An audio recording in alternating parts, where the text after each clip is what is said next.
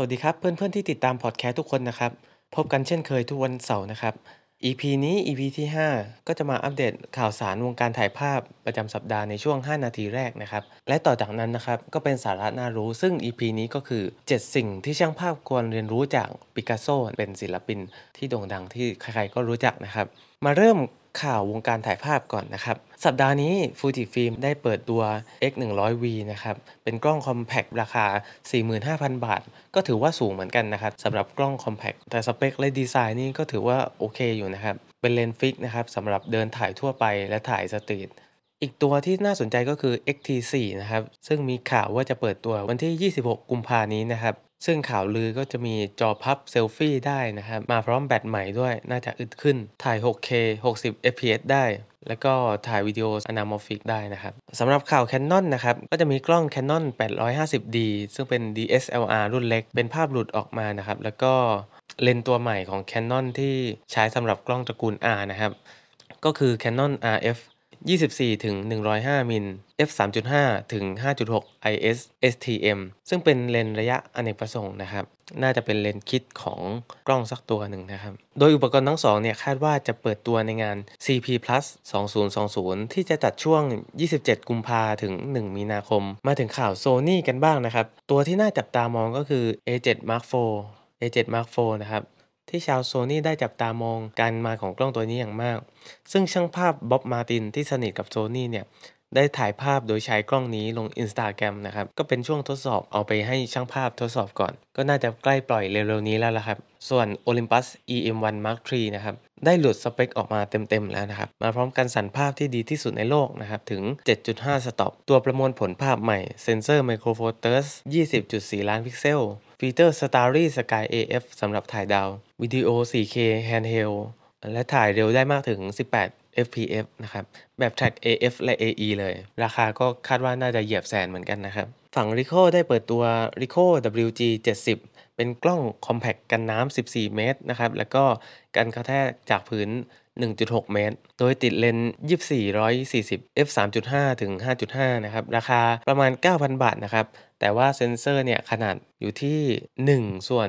2.3 นิ้วเองนะครับ ก็ถือว่าขนาดเล็กพอๆกับ GoPro หรือพวก DJI Osmo DJI Action เลยข่าว Sony อีกข่าวนะครับ ก็ Sony ได้จดสิทธิบัตรโดรนนะครับ ซึ่งคาดว่าอนาคตเราอาจจะได้เห็นโดรนของ Sony ก็เป็นได้นะครับ Lomography นะครับ เปิดตัว เลนส์ p e s w a l อันนี้ไม่แน่ใจอ่านถูกหรือเปล่านะครับ ระยะ 80.5 f 1.9 mark II นะครับสำหรับคนชอบถ่าย portrait ซึ่งเลนส์ตัวนี้เนี่ยสามารถติดกล้อง Nikon และก็ Canon DSLR ได้ ส่วน Hasselblad นะครับได้ปล่อยเฟิร์มแวร์อัปเดตให้กล้อง X1D 50C นะครับ เป็นกล้อง mirrorless medium format ถ้าใครมีกล้องตัวนี้ก็ไปอัปเดตเฟิร์มแวร์กันได้นะครับ ข่าวชิปมือถือกันบ้างนะครับ Qualcomm ได้โชว์วิดีโอ 8K ที่ถ่ายโดยชิป Snapdragon 865 ในมือถือสมาร์ทโฟนนั่นเองนั่นหมายความว่าอนาคตอันใกล้นี้นะครับ มือถือจะสามารถถ่ายวิดีโอ 8K ได้นะครับ ถ้าใช้ชิปประมวลผลสูงๆหน่อย ด้านซอฟต์แวร์กันบ้างนะครับ Instagram นะครับ ได้เปิดฟีเจอร์ที่สามารถดูได้ว่าใคร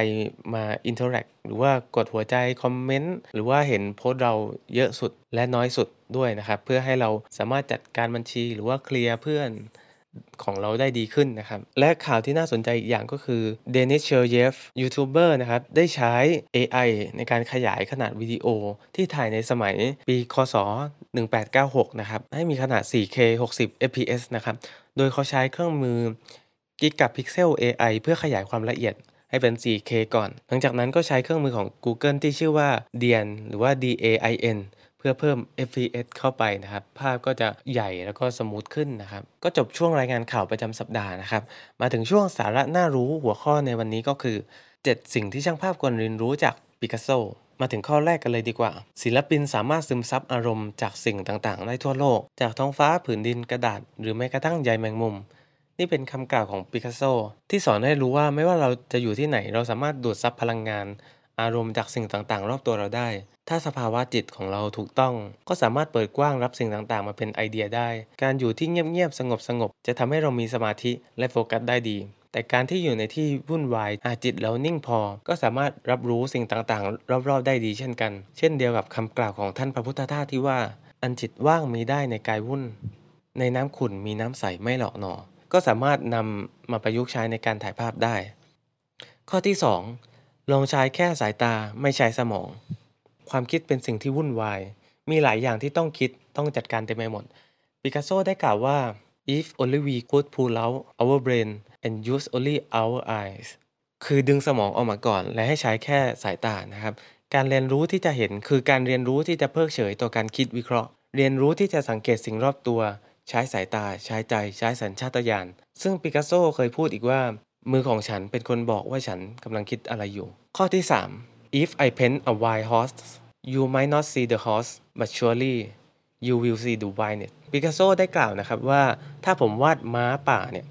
คุณอาจจะไม่ได้เห็นม้าหรอก แต่แน่นอนว่าคุณอาจจะเห็นความเป็นป่า ในการถ่ายภาพเนี่ย เราถ่ายอะไรที่เราเห็น เพื่อแสดงให้เห็นการมีอยู่ของสิ่งหนึ่ง ในสภาพแวดล้อมนั้นๆ แต่ยังมีอีกอย่างหนึ่งก็คือความรู้สึกที่เกิดขึ้นที่เราสัมผัสได้ และส่งต่อไปยังผู้ชม โดยสามารถสร้างมันในรูปแบบของเรา และเป็นตัวของเราเอง ข้อที่ 4 เพื่อที่จะเรียนรู้ว่าคุณกำลังวาดอะไร คุณจะต้องเริ่มต้นวาดมันก่อนอีกหนึ่งคำพูดของปิกัสโซนะครับซึ่งงานที่ต้องใช้ความคิดสร้างสรรค์ส่วนใหญ่ ถ้าคุณไม่รู้ว่าควรจะเริ่มจากตรงไหนก่อนเนี่ยแทนที่จะรอแรงบันดาลใจหรือรอ feel อะไรต่างๆ แค่ลองลงมือทำครับ และบ่อยครั้งที่ไอเดียต่างๆ ก็จะเริ่มไหลเข้ามาเอง ข้อที่ 5 ยิ่งเรียนรู้เทคนิคเยอะยิ่งง่าย มีคำคมของปิกัสโซที่ว่า the more technique you have the less you have to worry about it ยิ่งคุณมีเทคนิคเยอะยิ่งกังวลน้อยลง ซึ่งในการถ่ายภาพเมื่อคุณเรียนรู้เทคนิคเยอะเนี่ย ความคิดสร้างสรรค์หลายอย่าง ก็ไหลลื่นได้ดีขึ้น ไม่ติดขัดว่าอันนี้จะทำได้ไหม อันนั้นจะทำอย่างไร เอาความคิดและจิตใจไปสัมผัสกับสิ่งที่อยู่ตรงหน้า เพื่อสื่ออารมณ์ภาพนั้นออกมาจะดีกว่า ไม่ต้องมานั่งกังวลเรื่องเทคนิคต่างๆ ข้อที่ 6ทำสิ่งที่ทำไม่ได้ เพื่อที่จะเรียนรู้ ตามคำกล่าวของปิกัสโซที่ว่า I am away doing that which I cannot do in order that I may learn how to do it การถ่ายภาพหากเราถ่ายสิ่งเดิมๆ ฝีมือเราก็จะเท่าเดิม แต่หากถ่ายสิ่งที่ไม่เคยถ่ายมาก่อน ไม่เคยลอง ก็จะทำให้เราได้เรียนรู้มากขึ้น อาจจะเป็นสายเดียวกัน เช่น ถ่ายภาพอาหาร อาจจะลองถ่ายอาหารแบบใหม่ เช่นแบบแนวมินิมอลดูไหม หรืออาจจะลองถ่ายแนวใหม่ไปเลย เช่นถ่ายคน ซึ่งการลองอะไรใหม่ๆเนี่ย อาจจะนำมาประยุกต์และช่วยให้เราถ่ายแนวเดิมได้ดีขึ้น พยายามทำตัวเป็นเด็กที่มีจิตใจใคร่รู้สิ่งใหม่ๆ ตลอดเวลา ข้อที่ 7 ข้อสุดท้ายนะครับ เรียนรู้กฎอย่างมืออาชีพ คุณสามารถฉีกกฎได้อย่างศิลปิน อีกหนึ่งคำคมยอดฮิตของปิกัสโซ ที่เราฝากไว้ใน EP ก่อนหน้านี้นะครับ คนเริ่มถ่ายภาพใหม่ๆ บางคนไม่อยากเรียนรู้กฎ ไม่อยากเรียนรู้องค์ประกอบศิลป์หรือว่าเทคนิคอะไรต่างๆนะครับ คิดว่าพยายามใช้ feel ตัวเอง หรือว่าสัญชาตญาณตัวเอง ซึ่งน้อยคนมากที่สามารถทำแล้วออกมาได้ดีตลอด หรือบางคนก็อาจจะฟลุกได้บางภาพ จากเป็นร้อยเป็นพันภาพที่เคยถ่าย หากถ่ายเล่นๆคงไม่มีปัญหาอะไรครับ แต่เมื่อเป็นงานเป็นอาชีพที่ต้องรับผิดชอบ มันต้องมีความแน่นอน คุณต้องเรียนรู้องค์ประกอบศิลป์และการถ่ายภาพต่างๆ ซึ่งตามที่กล่าวไปในข้อที่ 5 ว่า ยิ่งรู้เยอะยิ่งทำงานง่าย และเมื่อคุณอยู่ในกรอบไปสักพัก คุณก็สามารถเรียนรู้กันออกจากกรอบได้ดี และสามารถสร้างผลงานที่เป็นตัวของตัวเองได้ ลองถามตัวเองก่อนครับว่า จะออกจากกรอบนั้น เราเข้าใจกรอบนั้นดีแล้วหรือยัง ก็จบแล้วนะครับสำหรับ EP 5 ฝากกดไลค์กดแชร์กดติดตามเป็นกำลังใจให้ด้วยนะครับ ขอบคุณมากครับ